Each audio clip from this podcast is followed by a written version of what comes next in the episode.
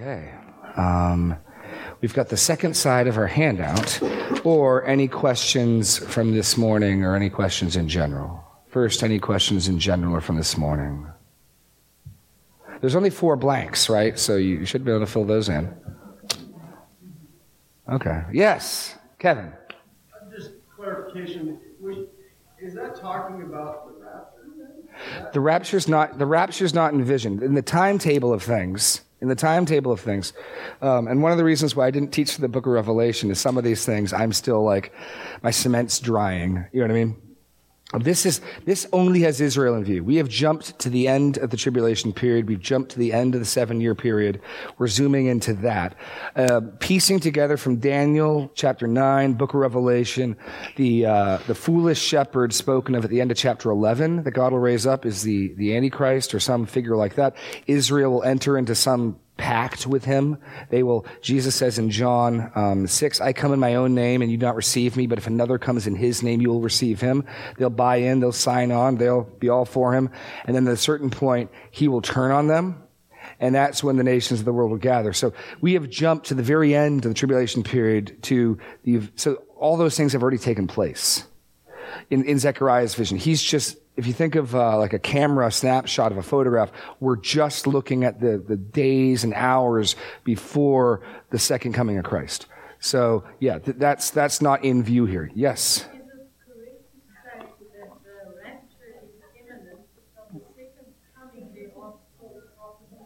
Yes.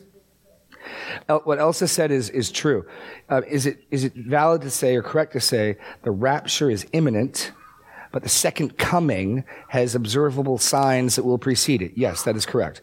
Um, so, so Jesus' return to gather his bride is at any moment. And yet we know there are certain things, like for instance, the sun turning to darkness and other signs that will occur prior to his second coming. So at any moment, he could return. The, the beginning of that seven year period could kick off at any moment, but you got to get through seven years. Um, so, so no, the end of the seven years is not imminent at any moment. The beginning of the seven years could start at any moment. Other questions?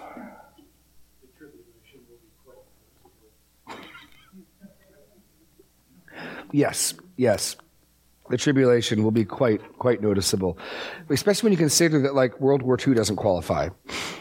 It's going to be bad our men's group read through the book of Revelation, and, and, every chapter is like, and a third of the earth died, and a third. So you get to like a third of a third of a third. It, it, it, the population dwindling quickly. Uh, it's it's bad and ugly. Yes. Other questions? Going once. Going twice. Okay. Who needs a handout? Um, Matthew Braun, would you be so kind as to hand out the handouts to those who need one? Thank you. Now, if I recall correctly, we finished the front side of this, right? No. Just the top half? Good grief. We're racing through it. We're just speeding through it. Okay. Okay. And what we're going to do, what? What? Oh no, this is where. Well, this here, here's here's the irony. This is all this this thing that we've been going through for now over a year started as a 12 week class at Grace Community Church called Fundamentals of the Faith. I taught that two or three times at Grace Community Church. The last time I taught it, Stacy, were you part of that? Yeah, yeah. Um, the, they, they, kept asking questions. Hey, it's not my fault. They, they would ask questions. And so a 12 week class turned into like a 46 week class, which turned, was timed into a Bible, was turned into a Bible study, which they made a t-shirt, um, which I can wear one of these days. And it said something like disciplined for study or something. Anyway, so this, this 12 week class, but you're like a three hour tour. It was like, you know, that. And 48 weeks later, we finished the material, and then we just kept on. But they liked they liked it so much, like let's keep studying the Bible together. So we started the Bible study, and and Jacob and Stacy joined that once it had landed as a Bible study, and uh, then that material turned into the Tough Men classes we did here, and then that turned into this material. So it's been developed and developed. So this what you're learning originally was a 12 week class. We've been in it. We're about, we're almost halfway through, having gone over a year through it. So we're doing well. Um, we need more handouts. Does anyone know how to operate the copier? Greg went to do it. Okay, awesome. So, to cover where we have gone, we have first identified that the Holy Spirit is a person, not an immaterial force. Then we dealt with the fact that the Holy Spirit is God, third member of the Trinity. Then we looked at the Holy Spirit's work and ministry in the Old Testament, in creation, in the writing of Scripture, empowering people for ministry, and in um, generally being with the people of God. Then we turned the corner and began looking at the new covenant ministry of the Holy Spirit. Um, we looked at that first section. Now we're going to look at the Holy Spirit's involvement in our growth in the faith, our growth in what's called sanctification, which is a Christianese way of saying becoming more obedient, becoming more like Jesus, becoming more pure. Um, or to use our text from this morning, being refined. And so what we're going to do is we're going to look at these passages, and I'm just going to call on someone to read them. So if you want to look one of these up, I can say, "Hey, who's got Romans 8?" and we'll go from there. So if you want to be looking ahead, that's how we're going to go through this. Um, if you don't have a sheet, you will shortly, but we're going to get started. Um, who's got Romans 8, 15 to 16? Okay. Linda, Linda's got Jim. Too late, Jim. Linda's got it. Nice try. That was, ni- that was a nice try. But a little too slow for Linda. Linda. So the blanks here, if you have a sheet, he testifies with our own spirits giving us assurance. So one of what is the Holy Spirit? We've been given the Holy Spirit to, to what purpose? To what end? The, the first thing we're going to say is the Holy Spirit gives us assurance of our salvation. He testifies with our spirits that we are sons of God. He, he, if you might be, you know, can I really call God Father? Yes. Yes, we, we have a spirit of adoption, and He testifies with our spirits that we are sons of God. Questions on that? Okay. Who's got John? Do we have the new, the new sheets here yet? Or is Greg still doing that? Okay. Um, what? He testifies with our own spirits, giving us assurance. He testifies with our own spirits, giving us. Yes, Jim. You go, I mean, it's a pretty big deal to go from being hostile and alienated from your environment and your creator to being reconciled and at peace with your environment and your creator. Um, and yeah, one of the one of the guarantors.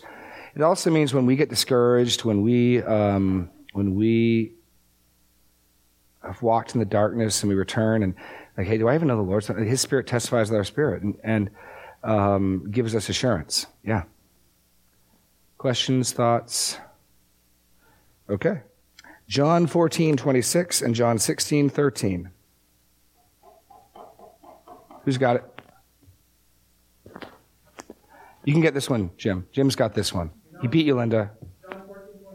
Yeah, take both of them, Jim. Which, by the way, that, that promise right there is part of the foundation for the New Testament. See, Jesus is promising his apostles that after he departs, the Holy Spirit will bring to mind the things he said. How can we know the gospel writers got it correctly? Because Jesus promised them that the Spirit would bring to remembrance the things he said. So already we're getting sort of some anticipation, even as Jesus is walking on earth, of the coming books of the Bible. The Spirit's going to bring to mind what I told you. Now, now read 16, 13. The Holy Spirit teaches us. That's the blank here. The Holy Spirit teaches us. Um, we'll talk about this more after the next blank because that point here and the next one kind of go together. 1 Corinthians 2, 12 to 14. If we could all you got it, Lee, but let's everyone turn here because I want to slow down on this verse. You, you're fast. Quick. Okay. First Corinthians chapter 2. Wait, wait, wait, wait, wait for everyone to get there. Wait for you hear the pages turning. That's what I got to do. If I'm in, if I'm in preaching and I'm like, let's turn here, I got to wait for the pages. Then when the, thank you, I'm not there yet. Hold on. Too busy talking. that never happens, right? Never happens. Okay, I'm ready. No, I'm not. Hold on. There it is. Okay. You almost went British on me. You almost said can't. He can't understand them. Sorry. oh, I, I, think it's wonderful. Privacy, you know, it's great. Um, where's Greg? Dynasty? Okay, no. Um, anyway, but just let's just look here. We're getting back to the spirit we've received. We have received the spirit not from the world, the spirit is from God, that we might understand the things freely given to us by God, which is to say, to understand this. That's why, why did we receive the Spirit? To understand Scripture. So the blanks here, the Spirit reveals the things given to us by God. The Spirit reveals the things given to us by God. Not only that, look down at verse 14. The natural person does not accept the things of the Spirit of God, for they are folly to him. He's not able to understand them because they're spiritually discerned, which is not to say that you can't go to an unbeliever and say, you know, um, hey, this is the gospel. This is who Jesus is. I don't understand. that's not saying that. It's not saying to sit there and go, what? That makes no sense. The notion is accepting, believing, approving of. What you can't do is embrace and internalize and, and um, appropriate this truth apart from God's Spirit. Um, does, that, does that make sense? That's what he's saying. It takes the Spirit of God for us to see this as a beautiful and good thing. Um, questions, thoughts? Yes, Zach. Yes, sir. Mm-hmm.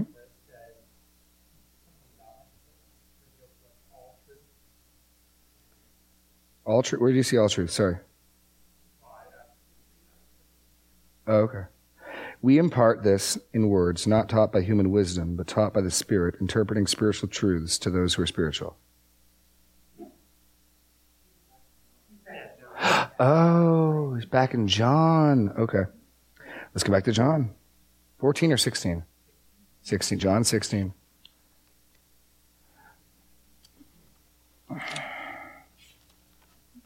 John's 16. Verse what? 16, 13. Um, pick it up in 12. Let's start the paragraph. I still have many things to say to you, but you cannot bear them now.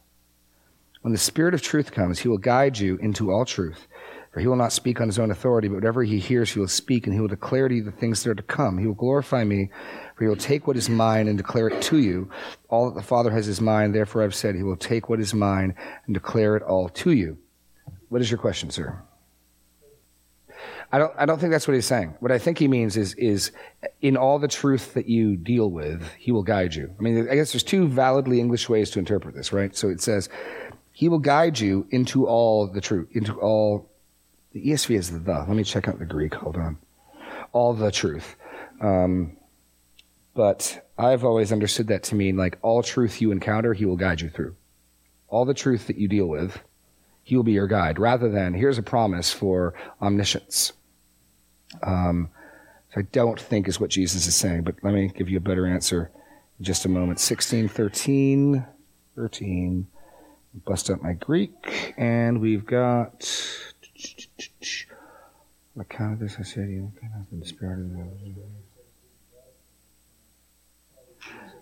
well, even, even yeah, Paul says in 1 Corinthians, we see now through a glass dimly, but then face to face. Um, yeah, um, the spirit of a truth uh, lead you in the truth, the all. He will lead you in the truth, the all. Um, and I think it's just saying he'll lead you in all truth. Like all throughout the truth, he'll lead you, not rather some statement of omniscience, like you will, you'll understand all truth. Because God hasn't even revealed all truth to us. I mean, this is, this is not an infinite set of truth. This is a limited set of truth, right? There's plenty of topics I wish the Bible would be nice if the Bible talked about. There's plenty of truth I could think of. Like, you know, how many of us here like, Lord, who, who am I supposed to marry?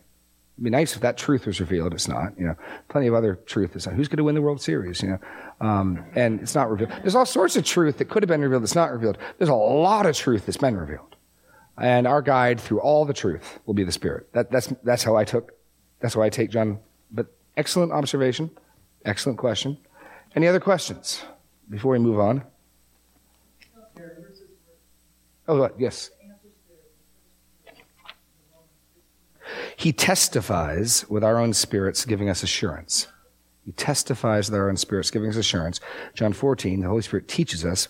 Remember, 1 Corinthians 2, the Spirit reveals the things given to us by God. Um, so, yes, Jim.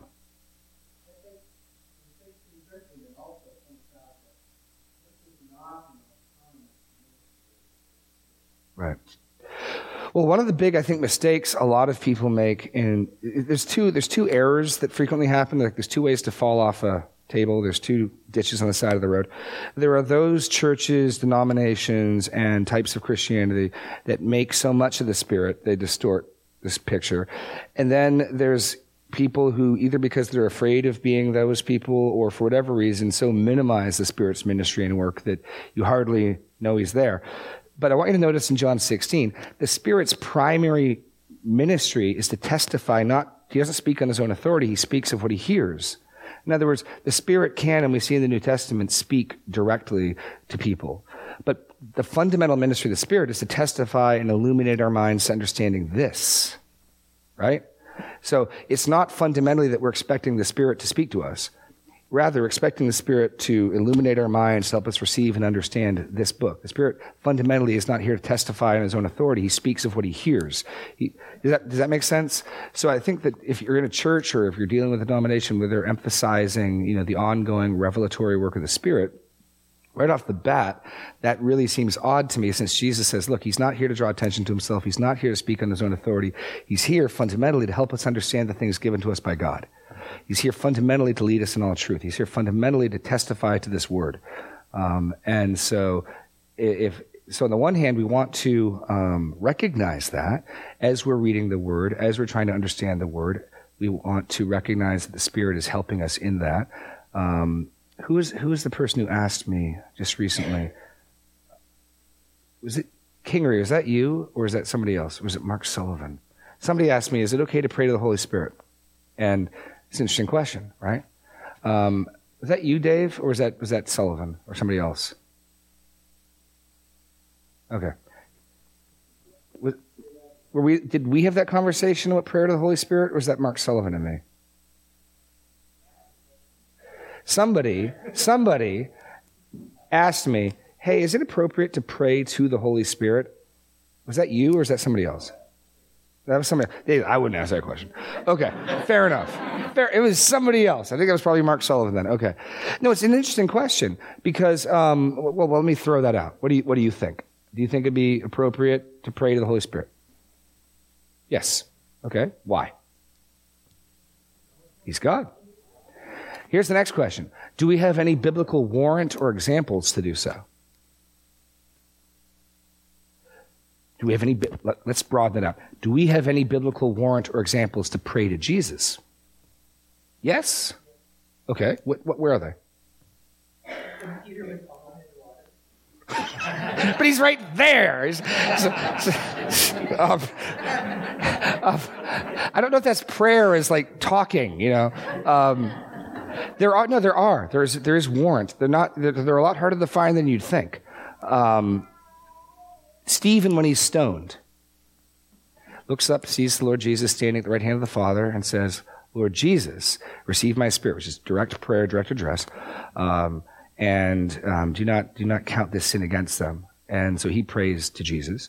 Paul, in one other case at least, does. He, um, so no, we have warrant, biblical pattern and warrant to do that. However, um, oh, we, we deal with this, don't we? we deal with this we deal with this later on the other side of the sheet. Okay, I won't get there too fast. Um, I will say this though. It does seem as though the pattern, the general pattern, I was, I was talking to, it was, must have been Mark, um, is that all three members of the Trinity are functioning in our prayer life. So in Romans 8, the Spirit helps us to pray. We don't know how to pray as we ought. So the Spirit is on our end, helping us to pray. Our prayers are mediated. You get, do you guys get the concept of mediation? Like if you have an attorney, he represents you. He goes in the court of law and he speaks, he mediates for you.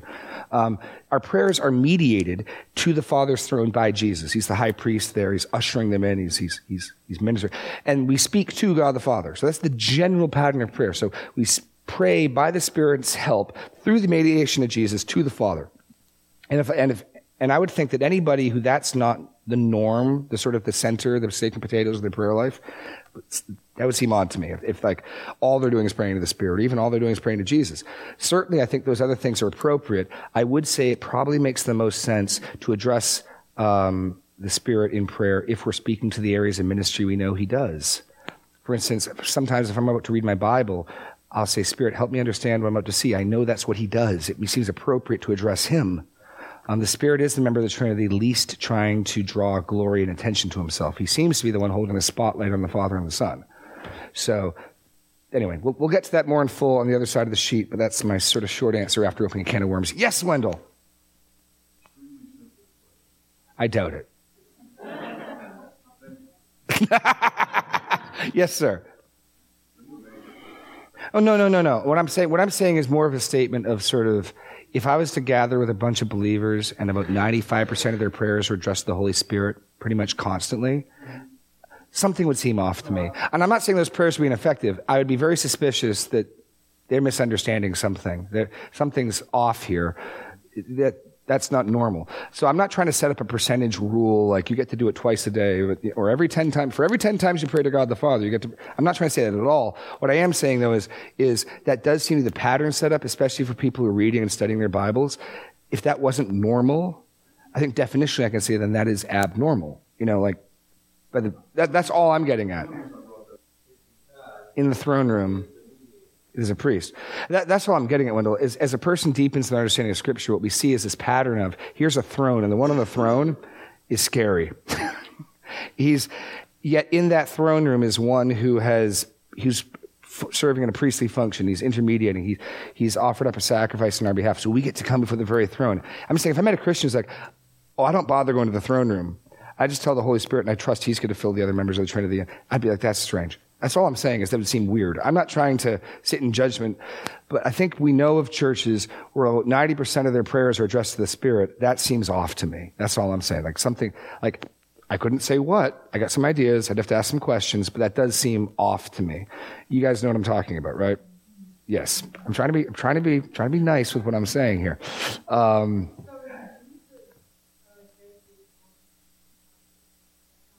He taught his disciples to pray, addressing our Father. Yeah.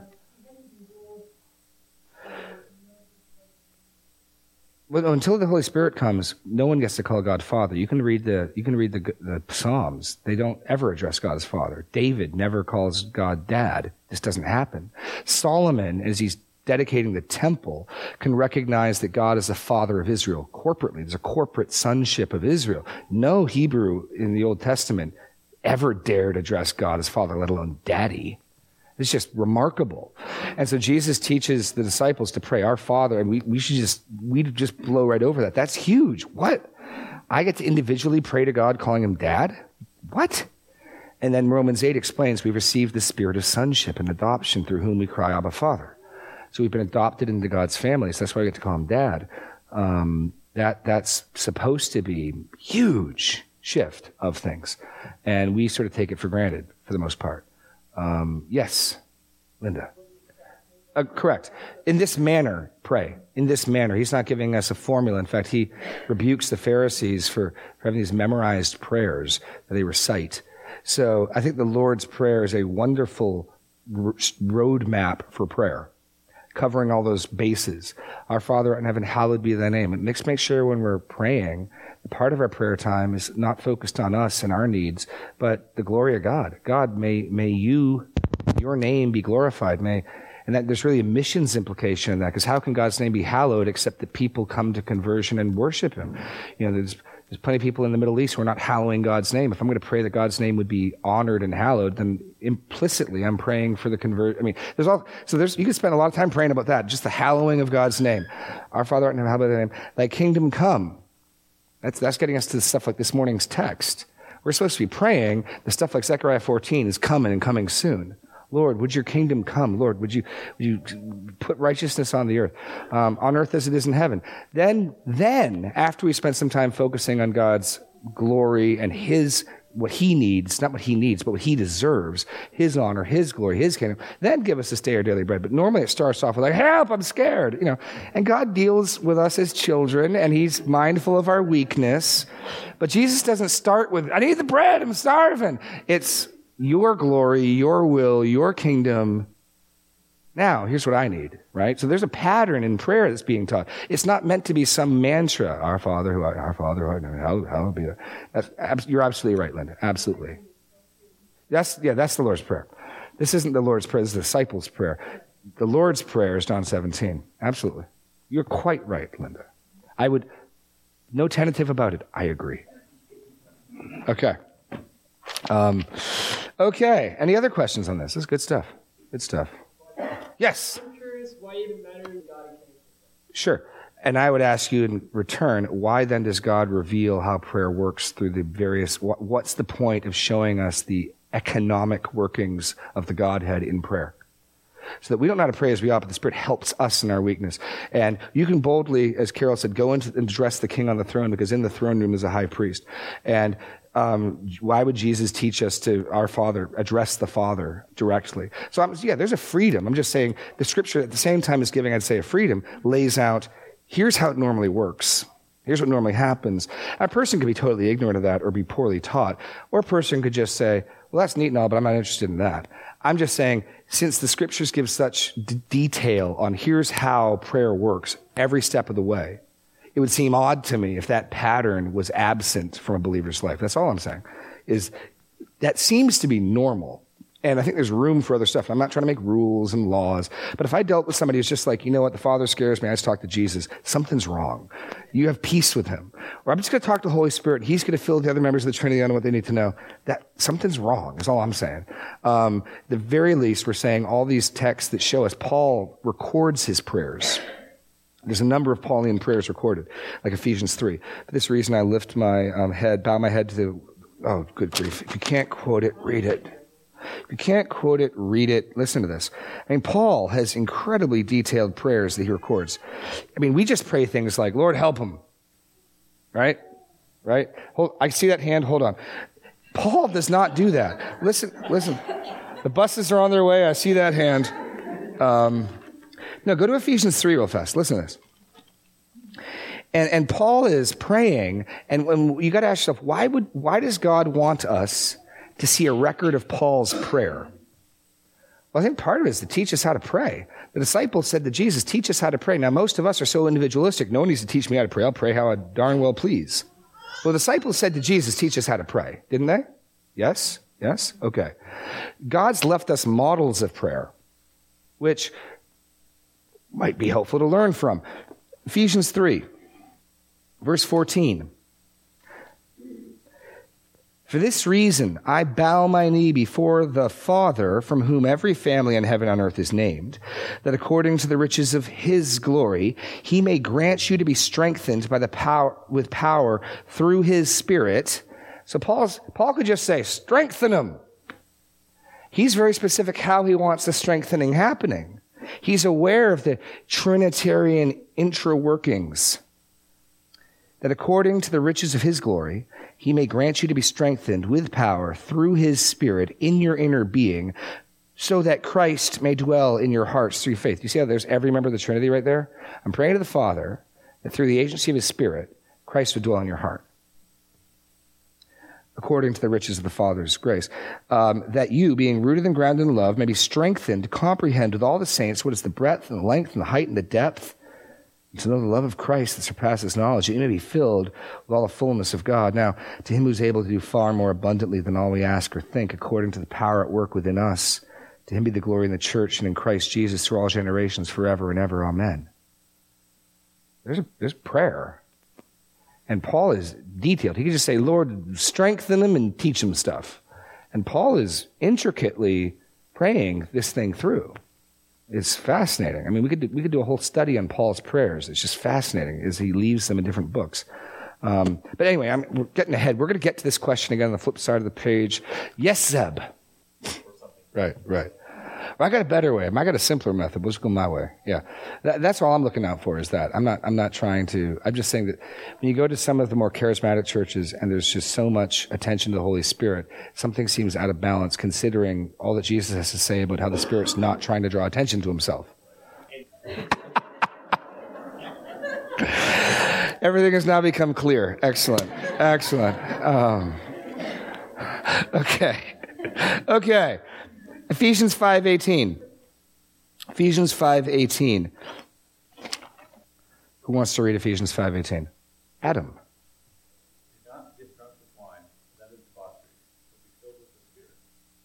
Do me a favor, can you read 19 and 20 as well? Let me ask you a question. How do you, do you okay, grammar question. Do you guys know the difference between an active and a passive verb? So if I hits the ball, it's active, right? If I am hit, it's passive. Something's being done to me. Is the command here an active or a passive command? It doesn't say fill yourself, be filled, which is a very interesting thing. How do you, it's clearly a command. How do you obey a command to let something be done to you? Have you ever stopped and think about that? He, you can fight it. You can fight it. Right. Allow yourself, be filled with the Spirit. Don't, don't get in the way, dummy. Now, some people have used this verse to create a whole theology of being drunk in the Spirit. Anyone ever seen that or encountered that? That's not the point. He goes on to describe, which is why I asked Adam to read verses 19 and 20. Um, English words that end in ing are generally called participles, like addressing one another in psalms and hymns and spiritual songs, singing and making melody. And what they do is participles explain and unpack verbs, like the command, be filled with the Spirit, which leads to, or which will, in the manner of singing, psalms and hymns and spiritual songs, making melody in your heart to the God, giving thanks. That's, that's what it looks like. It doesn't look like people who are drunk.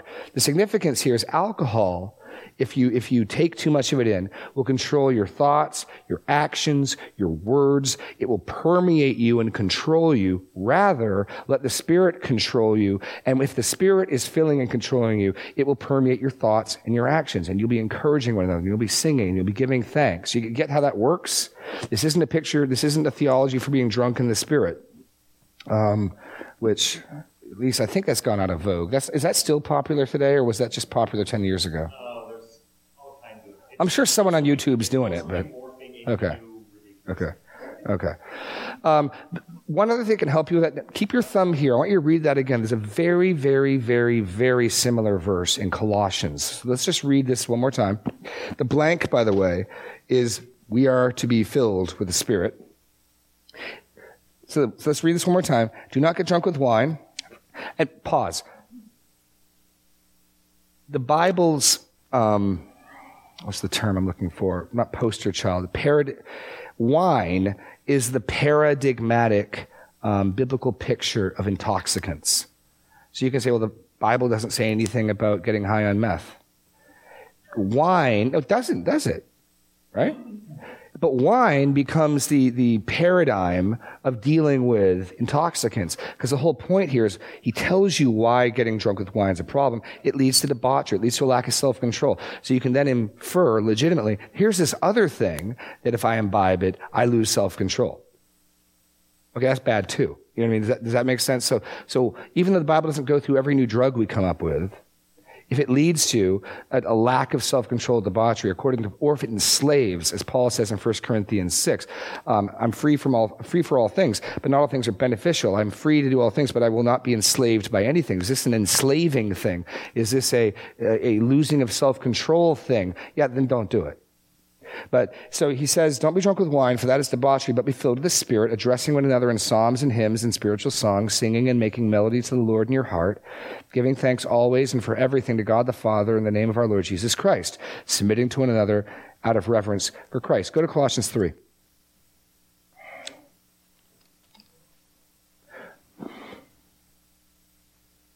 Verse 16 and 17.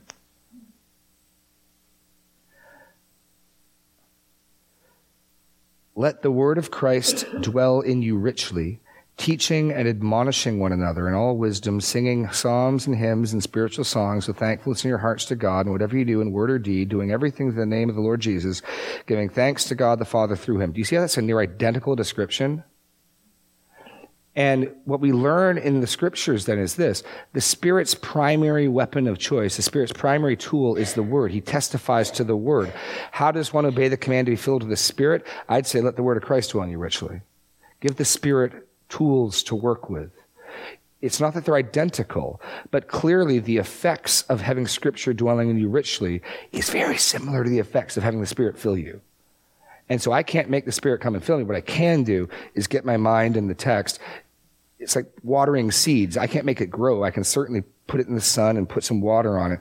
And so that, that's, there's the synergy of the Spirit testifying and planting and establishing God's Word. I can only affect one of those two pieces, right? I can't make the Spirit do anything. Wind blows or it wants to blow. What I can do is make the Word present in my mind and in, in my life. That makes sense? Yes, no, maybe? Okay. You're going to be filled with the Spirit. Galatians 5:16. Who's got that one? You've already got one. You got to give other people a chance. Come on. Yes, June.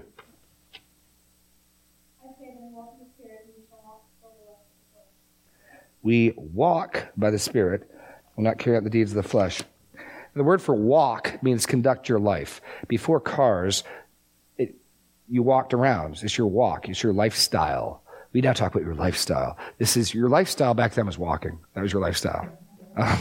Um, you walked about as you go about, as you go about your day. In other words, things as you go about your day, go about your day in the spirit.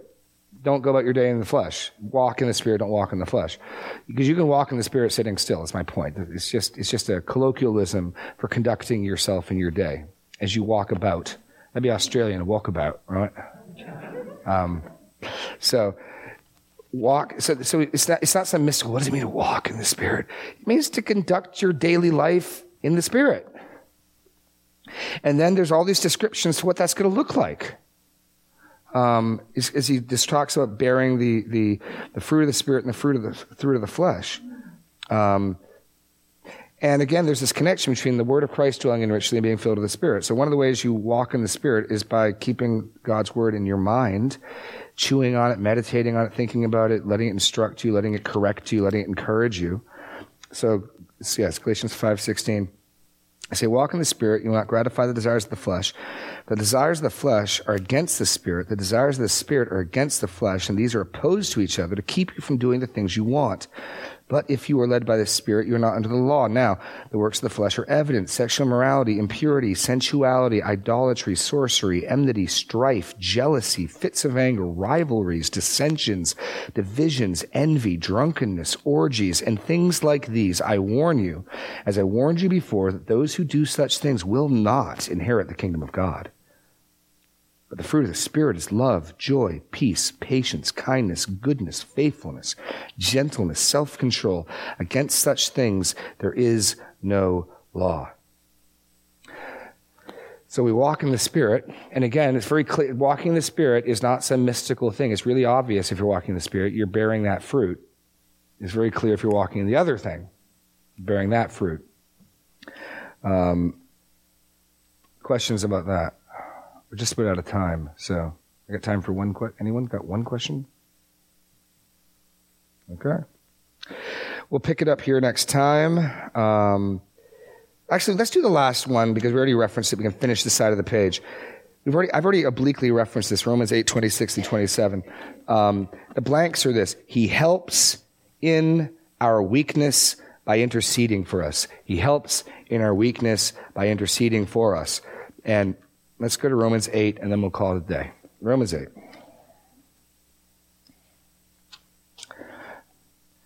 Because I got to make at least one point. There's all this groaning going on in Romans 8. All this groaning from the suffering of living in a fallen world. So in Romans 8, uh, 22, we know that the whole creation has been groaning together. Verse 23, not only the creation, but we ourselves have, who have the first fruits of the Spirit groan inwardly as we await the adoption. And then verse 26, likewise, the Spirit helps us in our weakness. We do not know how to pray as we ought, but the Spirit himself intercedes with us, for us with groanings too deep for words. Now, we're to get to this in a little bit when we talk about the spiritual gifts and we deal with the whole notion of prayer languages and, and, and angelic tongues and stuff and say, ah, oh, this is, this is a basis for that. No, it's not. Because I don't care what language you're speaking in, it's made up of words. Whatever's going on here is too deep for words. You're not speaking in a language if you're not speaking in words. Fair enough? Whether it's angelic, whether it's Parthian, whether it's Latin, you're speaking in words. Whatever the Spirit's doing here, his groaning, is not speaking in some other language. He's speaking in groanings too deep for words. Thank you. Just want to make that one point. We'll come back to this later. But, but this is an important point because be like, see, this is why, you know, and then they, you know, no. It says too deep for words. It didn't say too deep for English or Hebrew or Greek words, just words. And we know what that's like. You get some bad news, you just let out a cry. You're like, or you're excited and you're watching, you know, the touchdown at the end of the game, and at least I hear people get excited about that. And like, yeah, you know, that, that's a joy too great for words. And there's sorrow and anguish that people cry out too deep for words. The whole point is this is no longer verbal. This is uh, ululation, I think is the technical term. Um, anyway, we'll just pick it up there next week. God bless. See you all. Same bat time, same bat channel.